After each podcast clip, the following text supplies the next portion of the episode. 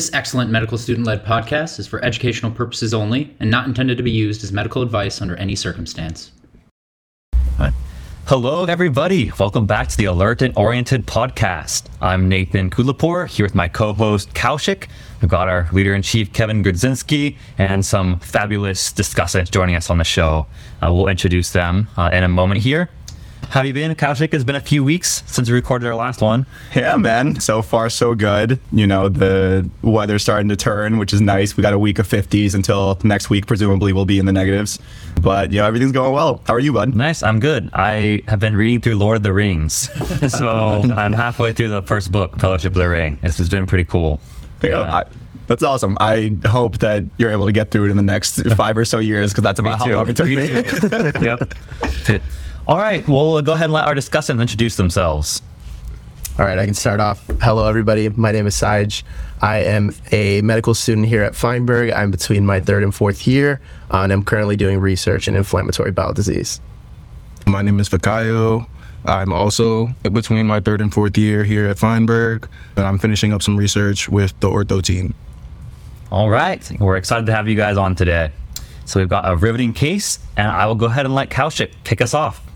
Alrighty. So we always like to start delightfully broad. So for our first piece of information we'll give you guys, we have a 25 year old patient, a male patient who presents with a fever and headache. And that's all we're going to give you right now. Right. So basically, the way what we would love to hear from you guys is mm-hmm. how you take a really broad chief complaint like this and basically make it manageable. So, how do you start to initially frame your thoughts, and what do you think right now? So, so yeah, to start off, I feel like it's good to think in, in terms of like different buckets, different systems that you're thinking about. Mm-hmm. So I would think about like neuro, for example. I could be thinking about meningitis, especially when we're considering the patient also has a fever, mm. which could also involve. Yeah, yeah. Especially also considering the age. And then another thing that I was thinking about is like just because it says they have a fever and headache doesn't mean that those two have to necessarily be related. So like that's true. That doesn't mean that things like a migraine or a tension headache is off of the differential. Mm-hmm. I agree. And then I think kind of broadening the scope, we can think about infectious etiologies. We can think about not just meningitis, but other things. We can think about rheumatologic problems. I think that's it for now. And like from like kind of an ENT perspective, like sinusitis, mm-hmm. like that's probably like the most common thing that you'd see mm-hmm. if you see like yeah. a 25 year old with fever and headache. Yeah. I guess first thing I think about, uh, given that it's November, is like probably like flu, COVID, things of that nature and then we can just like move there. Yeah. 100%. I think that what you guys said made a lot of sense to me. I feel like the general pattern that I've seen and the way we like to frame these, especially really broad chief complaints, are in terms of thinking of buckets. I feel like, especially where we're at in our training, that's a really helpful first place to start. So I hear you guys kind of thinking about a possible infectious bucket, a rheumatologic bucket, a neurologic bucket, and then kind of framing the likelihood within each of those things, thinking about common things being common, but especially for Kaio, straight fresh out of step two studying, you know, yeah. always thinking about the zebras and and you know what it could be from from the parking lot. So yeah. I think that makes a lot of sense. Yeah. I think if like I saw this in clinic, I'd be like thinking about those more common things, like especially. But since we're on this podcast, I feel like he's probably trying to trick us a little bit. little podcast bias. Yeah. exactly. Okay, so it sounds like we got a good start going. How about a little more information? Here. Sounds good. Okay. All right, so we've got some more history here. He's been having two weeks of fevers and right-sided headache. He also endorses chills, full body aches, and fatigue. There's no significant past medical history. In terms of social history, he immigrated to the US from Venezuela two months ago. During the journey, he waded across a river in knee deep water. He's currently staying at a friend's apartment, and friends report they have seen occasional mice at the apartment. He's up to date on vaccinations. He's a former smoker, uh, has occasional alcohol use, no illicit or IV drug use. So, hmm. yeah. what are you thinking now? This is one of those you were throw every single risk factor. I feel like with the social history, like adding that they immigrated from a country in South America mm-hmm. and that they have like exposures to being in a river and knee deep water, you have to really think deeply about like different infectious causes mm-hmm. and maybe widen what types of infectious diseases you could be thinking about. Mm-hmm. But I also wouldn't rule out any neurological causes as well, or like neurological manifestations of those causes, just because the the headache is unilateral. So maybe later down the line, probably think about some imaging. Are there specific infections that you're thinking about right now based on some of this history? Mm-hmm. I feel like I haven't really narrowed down on anything specific yet. Still thinking about like meningitis. So, like some of the more common ones, like Neisseria, like a younger patient. But yeah, I haven't really narrowed down on anything specific. I'm because of, I guess the location. I'm considering some fungal etiologies that I can't remember the names of right now, but I but I don't notice any like diarrhea or like well specifically like bloody diarrhea or anything mm-hmm. else like that in the the stem. So I don't know. I'm kind of gonna table that for now. Maybe wait for some more information.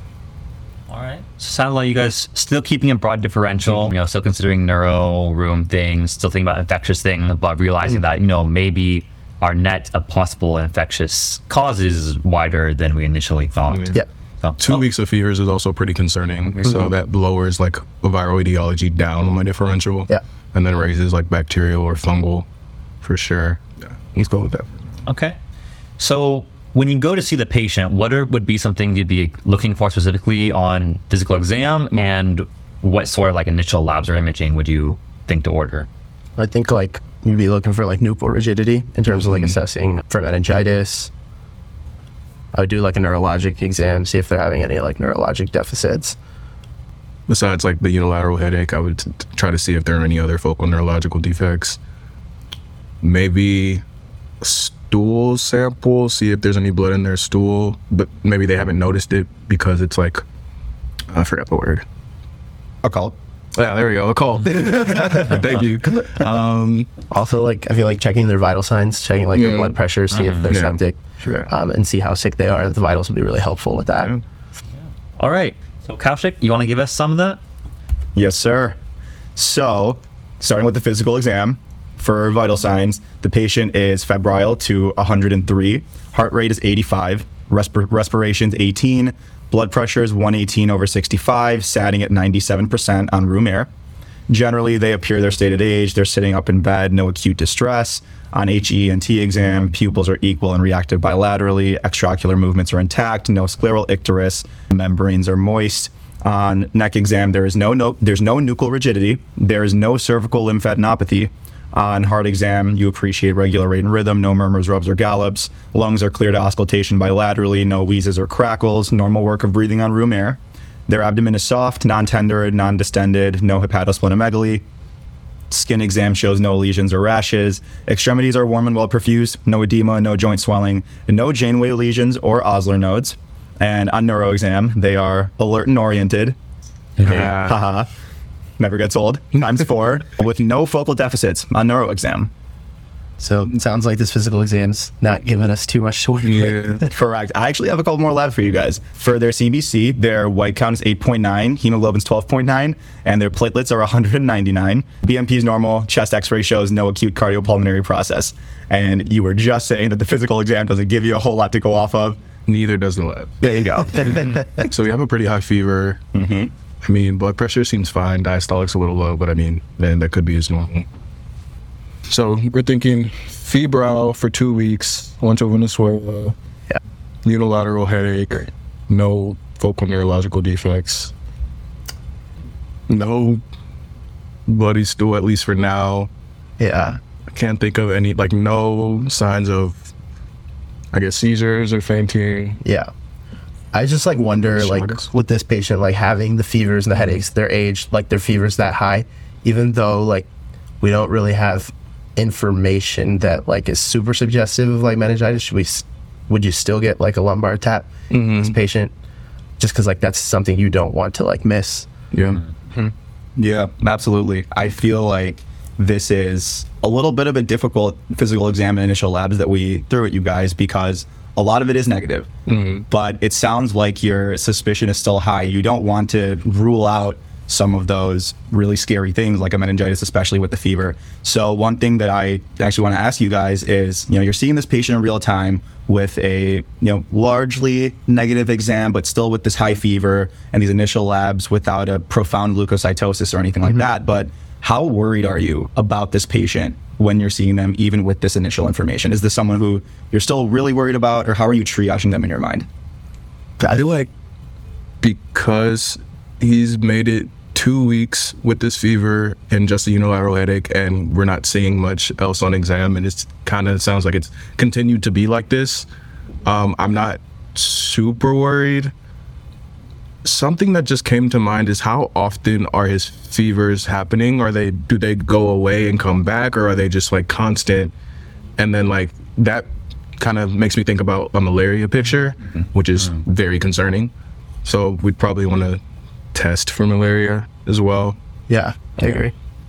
Correct. Absolutely. And actually, to piggyback off what you were just saying, Fikayo, was a really, really great point. So, Syed, you mentioned wanting to potentially get spinal tap and some mm-hmm. CSF studies. Fikayo, you mentioned that malaria is kind of on your differential now. What would be your next steps for this patient? Any other imaging you want? Any other labs you want to order? Anything else you want to look for on exam? I say we get the get the CT. So we get the CT.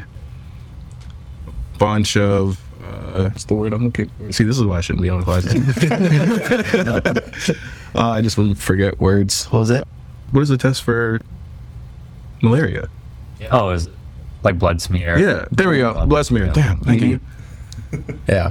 Sorry, you're gonna have some. Yeah, I agree that that it would make sense to like well we have to get the CT for the lumbar tap, but also just like I feel like the threshold for getting a CT for a headache like in the ED or in the hospital is like not too high. So Yeah. I would probably start off with that.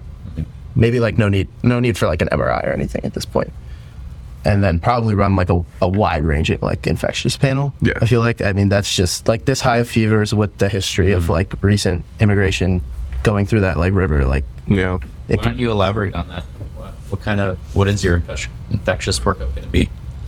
like you could do a stool ova and parasite mm-hmm. look at the blood smear for malaria i don't know what the specific test is but probably test for all those like endemic fungal things like coccidioides and histoblasto um, toxo yeah i'm still like just keeping it so broad because i the physical ex- exams like not really giving anything Yeah. Do we consider like Specifically. Yersinia too? Because the mice is that something we can consider? Yeah. I Good yeah, thought. for, I forgot about the mice. That's a good point. I don't know. I'm just pulling Nice at river strings sound. Yeah. Yeah. all the risk factors. Do you want to start any medications for this patient while you're waiting for all of that lab workup to cook? Some empiric Yeah, like antibiotics, empiric perhaps. antibiotics. I would feel like What are you covering? everything. Yeah, something broad um, spectrum. Do we because What would your, You your do, like, treatment be? Cef, would it be ceftriaxone and azithromycin? So you're you acquired pneumonia. yeah, I forgot what I forgot what we gave on the wards for a patient who we were worried about, like meningitis, like fever Okay. and headache. So empiric coverage for meningitis. Yeah. Okay. Ceftriaxone. What's the other one? Thank. think Bang. Oh yeah, yeah. So I would probably start with that. And if you want to get viral coverage from meningitis, Say cyclovir. Yeah. Yeah. yeah. And then depending on age, peds and really old people, you think about adding ampicillin for listeria coverage, but he doesn't really fall into that demographic. Mm-hmm. Okay. All right, guys. So, as for some pretty great next steps in workup, wanting to start this patient on empiric antibiotics and an antiviral. So, let's see what happens, shall we? Sounds good. So, this patient is started on Vanc, ceftriaxone, and acyclovir, Nice. but you don't notice any effect on their fever curve. Hmm. So, they're still spiking daily fevers. So, Fikayo, to your point, the with the frequency of the fevers, they are daily. You also get a liver panel with an ALT of 22, an AST of 20, a T bili of 0.5, ALK Phos 150, and albumin of 3.2. You get coag studies that show a PT of 15.9, INR 1.4, PTT 30.4. Your other labs show an ESR of 58, CRP of 118, ferritin 138, ANA is positive with a titer of 1 to 320 with a negative reflex. ANCA is also negative. You draw two blood cultures, both of which are negative. RPR is negative, and the UA is non infectious. So just threw some labs at you guys. of labs. Yep. What sticks? What sticks out to you? I, I think the alk is high. Mhm. ESR is high. CRP, I don't. CRP is high. Yeah, Yeah, yeah. yeah. ANA is positive, so we're definitely thinking rheumatologic picture or something rheum involved. Maybe. PT, I think is fine. INR should be okay. I don't think it sticks out that much. Yeah, I agree that like with the positive ANA, like we should definitely start considering that rheum bucket as well. Yeah. Especially as our like infectious workup continues to like not give as much, and they're not having the empiric antibiotics, and antivirals aren't really having an effect on their fevers. And also, I guess like probably we might want to get like a broader history of you know what types of like symptoms they've been having. Has this happened before? Yeah. Um, I love that point. Because I'm gonna get on my soapbox for a second. An ANA in isolation is a horrible test. Mm-hmm. So many people, I, I forget the statistic, but are going to have a positive ANA. The titer is important. The higher the titer, the more likely that something it is a true signal versus not a signal. Mm-hmm. But I think you just raised the most important point is when this when I see this result in isolation, it means go back and do a more sensitive review systems. Mm-hmm. Figure out if they are having any rheumatologic type symptoms that can help support the ANA being positive because we know people are going to have positive ANAs mm-hmm. without autoimmune disease. Maybe it's early, maybe they go on to develop autoimmune disease, but in many cases, that's not the case. yeah. So I think going back to the bed, talking to the patient more, figuring out if something else has been going on, joint pains, rashes, nerve loss, stuff like that, can make you go down the rheumatologic bucket then. But if you're not getting that, it's really hard to interpret that test. Yeah. And also for reference, this titer is like oh, I'm on the lower side. Okay. Just, yeah. So that's so looking at the ESR and the CRP, which you guys both pointed out and are and seem to be looking at right now. Those both look pretty profoundly elevated. Yep. How do you synthesize those? How do you like interpret that in the context of the case? Because these are also two good tests I like to talk about. I was thinking like, can't they be elevated in like in any state of like increased inflammation? So like you don't really know if this Okay. is infection or like rooms kind of like non-specific for us. When I see ESR CRP elevated, that shows something inflammatory is going on. Gotcha. That's all you can say. And then looking, what do you make specifically of the liver panel and coag studies? So you said the Alk alk is high. elevated. Can I get the normal reference ranges for the coags? There. It's been a while. Yeah. I think that alk is like very mildly elevated, like very mildly, and then INR normal is one, right? Because it's a normal mm-hmm. ratio, so it's really elevated. And then the PT is a little elevated, and but that's just supported with INR. Yeah. So you have elevated PT and INR, a little bit elevated alk phos. The albumin is also slightly low. Mm-hmm. well, I feel like none of the lab markers that are like markedly abnormal. Mm. So I don't, I don't personally know if that's giving me anything to really work off of. And isn't it possible that they're just a little bit elevated just because of like the big picture inflammation or some sort of reactive phase thing going on? Possible, oh. unlikely. I think Okay. when I'm seeing this using in the context of the case, so low albumin, a little unusual in a younger 25 year old, otherwise healthy. Same with a, a mildly elevated INR. When I think back then, you know, this patient's been traveling for months. Yeah. They don't really know what they've been eating. Mm-hmm. I think a first bucket to consider for both of these could be malnutrition. That could be the tie. Yeah. All right. So, at, so yes, actually, what we ended up doing was the patient was given vitamin K supplementation, and the PT and INR normalized.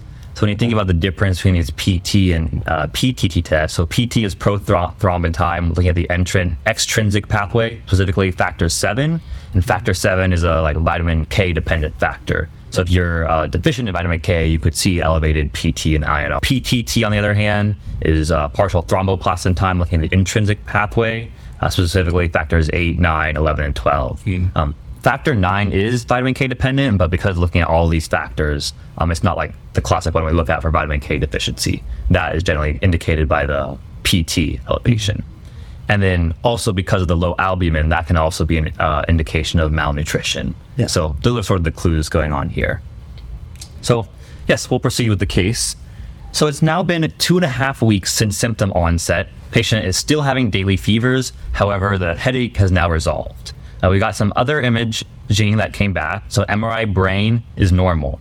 Right upper quadrant ultrasound shows mild periportal echogenicity, no cholelithiasis or biliary ductal dilation. CT abdomen pelvis shows left periaortic lymph nodes at the upper normal limit in size, no definitive source of infection. An echo shows ejection fraction of 60%, no evidence of valvular vegetations. CSF studies are notable. We talked about this before getting the uh, lumbar puncture. Notable here for protein of 35, glucose of 56, white blood cells 4, red blood cells 2.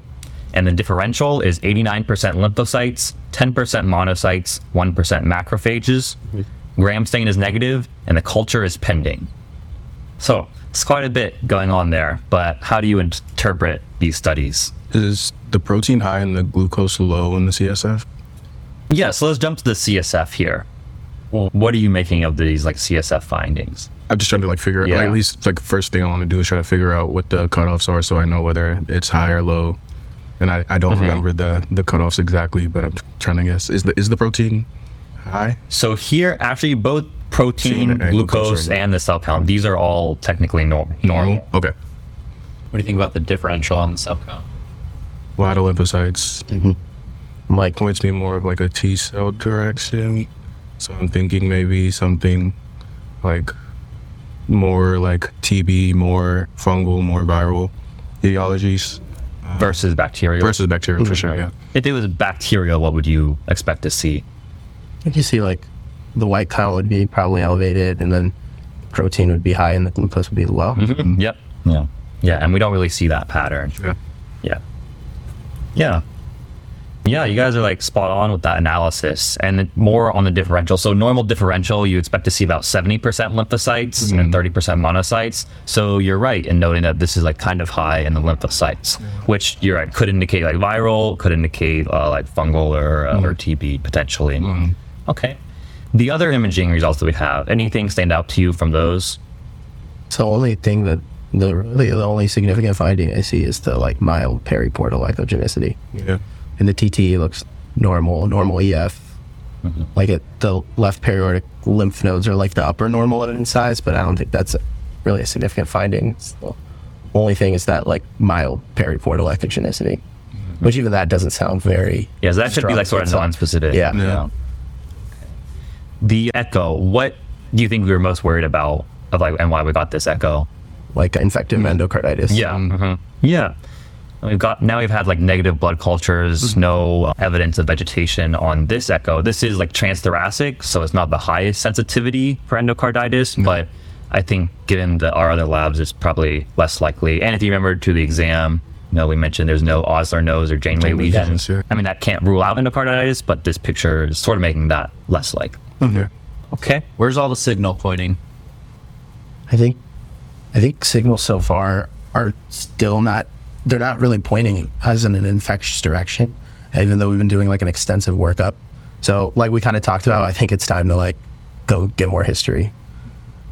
Mm-hmm. Okay. Well, you know, you can click the next one.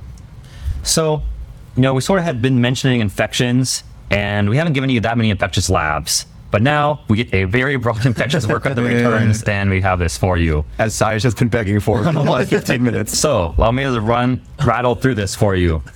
So, the CSF culture was negative. CSF meningitis panel, negative. Malarial smear, negative. HIV, syphilis, chlamydia, gonorrhea, those are all negative. HSV 1 and 2, negative. EBV is positive, but at less than 35. So that's like very low, basically zero. Mm-hmm. VZV, CMV, enterovirus, negative. TB, Quantgol is negative. Hepatitis panel, negative. Zika, dengue, chikungunya, PCR, those are all negative. Mm-hmm. Leptospira, Bartonella, Coxiella, Brucella, Histoblasto, Cryptococcus, all negative. Global fever panel. And even Karius testing comes back negative. So, yes, That's what I You're call giving us- comprehensive. Yeah. This is almost as comprehensive as it gets. I Yeah. don't even know what a global fever panel. Yeah. I gotta- yeah, global fever panel for uh, listeners' reference covers chikungunya, dengue, leptospira, and then a variety of the plasmodium, so like malarial species. nice. And then Karius testing we've talked about on this podcast before basically looks at cell-free DNA in the blood and then compares it to like database and checks like hundred to like po- I think even potentially like thousands of different things. Oh my goodness. Uh, wow. I don't know. This is like very comprehensive, but is there any specific infection you're thinking about and could potentially be missed by this? Or, or do you think it's probably not infectious at this point? Let me go down the list here. What type of syphilis testing did we get? Probably the RPR. Yeah, probably RPR, yeah. I forgot which specific test it is, but in syphilis, isn't there one test that can be like negative, especially or like early on? I'm not sure to be honest. I think I think of using RPR and reflex as like an initial screen, Okay. especially in the absence of any of like the cutaneous findings. I mean, we could go back to better sexual history to help support looking further, but I, I think I would trust this. Yeah, usually, I think a negative test doesn't necessarily mean that they don't have a disease, but given that almost everything on here is negative, I think we can trust this panel unless we see, you know, some big changes acutely. Yeah, I mean, uh, this covers a lot of things. Yeah. things that we're not catching here, which we should still consider. But fevers don't lie. This patient's been having a fever for two and a half weeks, Yeah. and that's nothing to wave our hats at. And as defeating as this workup coming back negative might feel, I think we're gonna have to keep pressing on, Yeah. Okay. especially if they continue to fever while on antibiotics, while on antivirals. We're missing something. Yeah, Yeah. so at this point, the team is like, you know, sort of almost going in the direction of thinking about getting a PET CT scan oh to look God. for Yeah. potentially like malignancies going on driving these fevers. Mm-hmm. But just as you're just about to get that done, another lab come back comes back. So we have serum West Nile virus Oh, is positive for IgG at 4.5. However, the IgM is negative. And CSF for West Nile virus is also positive for IgG at 1.7, and it is also negative in IgM. So, what do you make of these labs? I think IgM is like the first antibody to be positive for a test, and then like four to six weeks later, IgG comes around. So I think, based on risk factors, it's possible that, I mean, they were exposed to West Nile virus when they came from Venezuela around four to six weeks ago, and that's exactly what this aliquot seven is telling us. That's crazy. I didn't even think about West Nile virus. Yeah. But this would because the IgM's negative, like this isn't an active source of infection. Mm. So Could be. Just Yeah. could be that they seroconverted. Yeah. Yeah. Yeah. So, what do you typically think of? You mentioned like IgM, you typically think that like acute infection. Mm-hmm. So, yeah. So, that's the question here. Does this, does the West Nile virus explain all his symptoms? I'm not sure how long the fevers for West Nile virus last, but I do know that I mean fevers are obviously one of the symptoms. Yeah. I think arthropathy is also one of the symptoms. Could I be remembering correctly? And I don't think we got that from the question stem, but we could ask about it. Maybe it's something that they didn't notice before. And are that are, can you get like headaches and like neurologic issues with West Nile? Right. Yeah. So Yeah. that kind of fits in with the picture. Yeah. Yeah. Mm-hmm. And what do you make of the these IgG antibodies being present in both the serum and CSF? Do you think that's significant? Yeah, it's pretty significant. Mm-hmm. Yeah. Because it means like there's like a neurologic mm-hmm. infection. Yeah. Yeah. All right. Well, you guys nailed it. It brings us to our, uh, you know, final diagnosis and case resolution here. So, diagnosis was West Nile virus meningitis. And this was based on the IgG being present in both serum and CSF. We also noted there was the high lymphocyte count in CSF and also like some of the symptoms having the headache that also supports CSF involvement. So the PET CT scan was canceled. The patient was discharged with follow up in two weeks. so you know, it's pretty wild. We went Yeah. through all that workup. It was an infection at the end of the day. So. Yeah. wow. Yeah. That's crazy. Any thoughts or reflections about the case? Even with the broad workup, there's still something that sometimes can fall through the cracks. So you just gotta keep trusting your, I guess, medical gut and continue pursuing some sort of infectious etiology if Yeah. all the evidence points in that direction. And I feel like this, this is like a good case looking at like starting off really broad mm-hmm. with how you're thinking about things and then kind of narrowing as you go down and then even if you s- like if if you don't have anything pushing you in a specific direction like you, you just got to keep pushing and looking like at more detailed more mm-hmm. specific stuff as you keep going But I do have a question about how do you kind of balance being thorough and also being cost effective for the patient? Because I, I could imagine that workup was probably very expensive. That's a great question. It's something you're, you have to think about. Yeah. I think in this case, young, otherwise healthy adult, if they were coming from Chicagoland with Yeah. similar symptoms, that changes the picture than if they were traveling. So this is fever and traveler. So they're they're going to get more radical workup just from that little piece of history.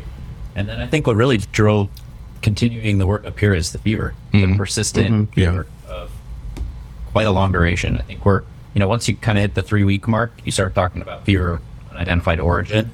And with a comprehensive workup, that opens up a whole new bucket of differential diagnoses, which I'm sure we're starting to be considered in this case. They were mm-hmm. sure on a PET CT. Fair. So I think the fever, the fact of persistent fever every single day, while on antibiotics, while on antivirals, trying to keep looking because there's something creating a fever. Mm-hmm. All right, it's going to wrap up with a few teaching points here. So we talked about this IgM test, and so you know, like we mentioned, we generally thought of, we generally think of IgM as indicating acute effect, infection, but overall, IgM is actually kind of an unreliable test for a number of reasons. First, the IgM is like prone to getting false positives due to cross reactivity with similar pathogens. Mm-hmm. So in the case of West Nile virus, for example, it could get, could get cross reaction with other flaviviruses like Zika, dengue, yellow fever, Japanese encephalitis. But that wasn't the case in this because IgM was negative. So actually, it was more like a false negative. So that's another issue is the false negatives, which is due to like timing of IgM production and variability in immune response. So IgM starts turning positive about three to five days after infection and can start declining weeks to months after infection. But the rate of the decline is highly variable. So basically, if you draw the levels too early, maybe the patient hasn't produced enough IgM yet. And if you draw them too late, maybe either the levels weren't generated that well initially or they were generated and declined very rapidly. So you have to, you know, take caution when you're interpreting these. Um, so for that reason, IgG may be more reliable for confirming infection. Um, in general, for West Nile virus, if there's positive IgM, that's like really good clue. But this case really highlights the importance of taking in the whole context. You know, him, the patient's symptoms, like when those began, the time course, and the presence in like CSF and serum.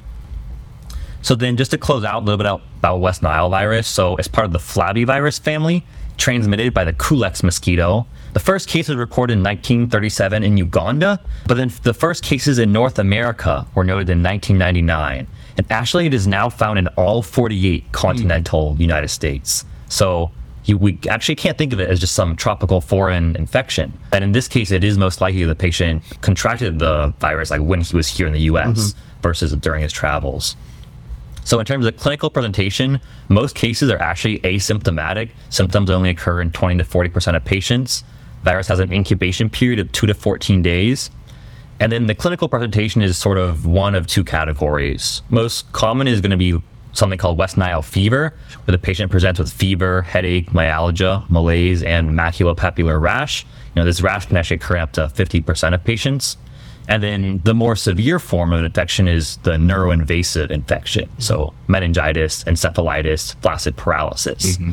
And the patients that are most at risk for this severe disease are going to be age, immunosuppression, and malignancy. And then in terms of management for West Nile virus, it's going to be supportive. Generally, these cases like resolve on their own without any other specific interventions. So, yeah. That did bring up one question I had. Like, what time of year did this case like occur? This occurred in the summer. Okay. Oh wow. Okay. Okay. Yeah. Would you still be concerned for West Nile virus like in the winter if the patient was just in the United States, or is this just something you're Probably less concerned if you're like in the middle of winter. Mm-hmm. Yeah. Was it is the West Nile virus like part of any panels like that Northwestern has that we know of? Or? So it's interesting.